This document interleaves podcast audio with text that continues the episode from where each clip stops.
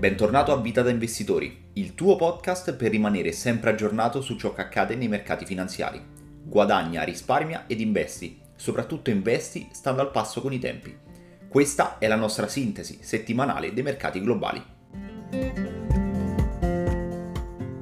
Questa settimana ha segnato la chiusura del primo semestre del duemilaventidue. L'esse e pi cinquecento ha chiuso il ribasso di circa il venti per cento, in territorio quindi ribassista, che storicamente è di per sé un segnale che l'economia è effettivamente in recessione o a crescita zero. I dati ci dimostrano che nel settanta per cento dei casi in cui si è verificato un calo del venti per cento, l'economia è entrata in recessione.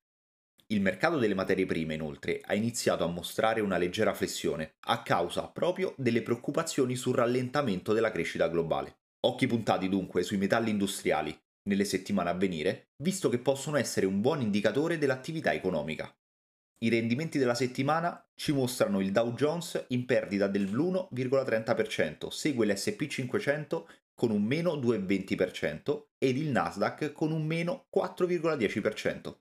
Ottima settimana invece per i mercati emergenti, con un rialzo del cinque virgola trenta per cento. Attenzione, perché questa potrebbe essere effettivamente l'opportunità del duemilaventidue. Lato azioni, vi vogliamo evidenziare due news importanti. La prima è quella relativa alla possibile acquisizione di effe ti ics su Robinhood. Infatti, lunedì Bloomberg aveva riferito che l'exchange di criptovalute, effe ti ics, stava deliberando internamente su come acquistare Robinhood. Il maggiore esponente di effe ti ics, comunque, ha riportato che non vi è alcuna trattativa per il momento, in quanto le società non ne hanno parlato. Nonostante questo, Robinhood è calata solo del due per cento all'uscita di questa notizia dopo aver guadagnato il quattordici per cento il giorno dell'indiscrezione sull'acquisizione. Questo significa che gli operatori di mercato ora vedono più probabile questa acquisizione sul broker statunitense. La seconda notizia invece è quella relativa a Carnival Corp, azienda la quale gli utili abbiamo discusso nello scorso episodio della sintesi settimanale. Infatti è notizia che Carnival è crollata del quattordici per cento quando gli analisti di Morgan Stanley hanno avvertito che le azioni della società di crociere rischiano di andare a zero in caso di un altro shock della domanda, a causa proprio dell'indebitamento dell'azienda. Quindi, carissimi investitori, attenti. Per quanto riguarda le trimestrali della settimana, andiamo a guardare quelle di Nike e Micron. Nike è riuscita a battere le stime grazie alle vendite in Europa, registrando un utile pari di a zero virgola novanta dollari per azione su un fatturato di dodici virgola due miliardi di dollari. La stima, immaginate, era di zero virgola ottantuno dollari per azione.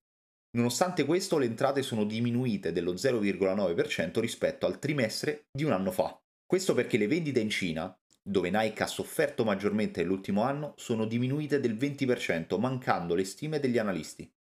I problemi di produzione dovuti alla chiusura degli stabilimenti sono stati risolti, ma le rotte commerciali internazionali stanno ancora faticando.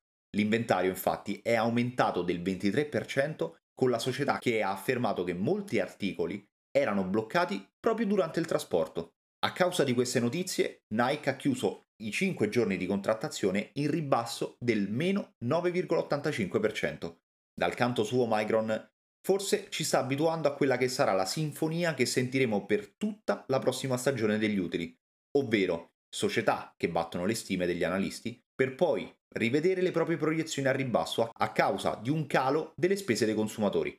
Micron ha registrato un utile di due virgola cinquantanove dollari per azione, battendo le stime fissate a due virgola quarantacinque dollari per azione. I ricavi addirittura sono cresciuti del sedici virgola quattro per cento su base annua. Quindi, fino a qui tutto a posto. Il problema è nato nel momento in cui il C E O ha dichiarato che si aspetta che il volume di vendita degli smartphone diminuisca di circa il cinque per cento rispetto allo scorso anno, contro una previsione degli analisti di un aumento di circa lo stesso cinque per cento. Stessa situazione per le vendite riguardanti i pi ci, che dovrebbero diminuire addirittura del dieci per cento. A causa di queste riduzioni, Micron si trova a perdere, negli ultimi cinque giorni di contrattazione, oltre il dieci per cento.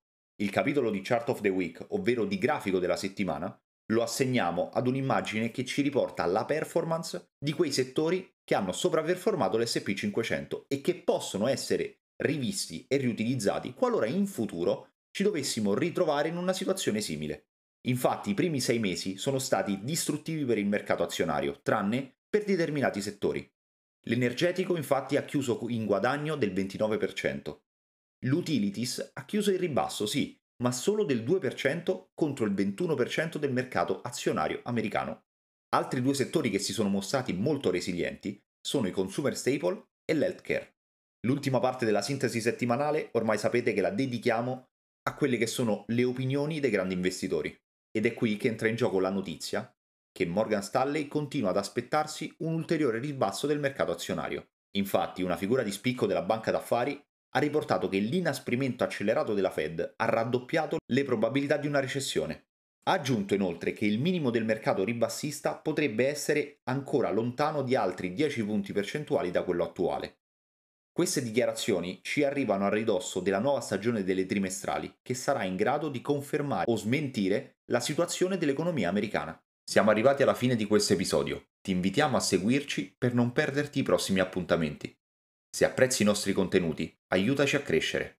Lascia una valutazione da cinque stelle affinché il podcast venga mostrato ad altri investitori come te. Alla prossima!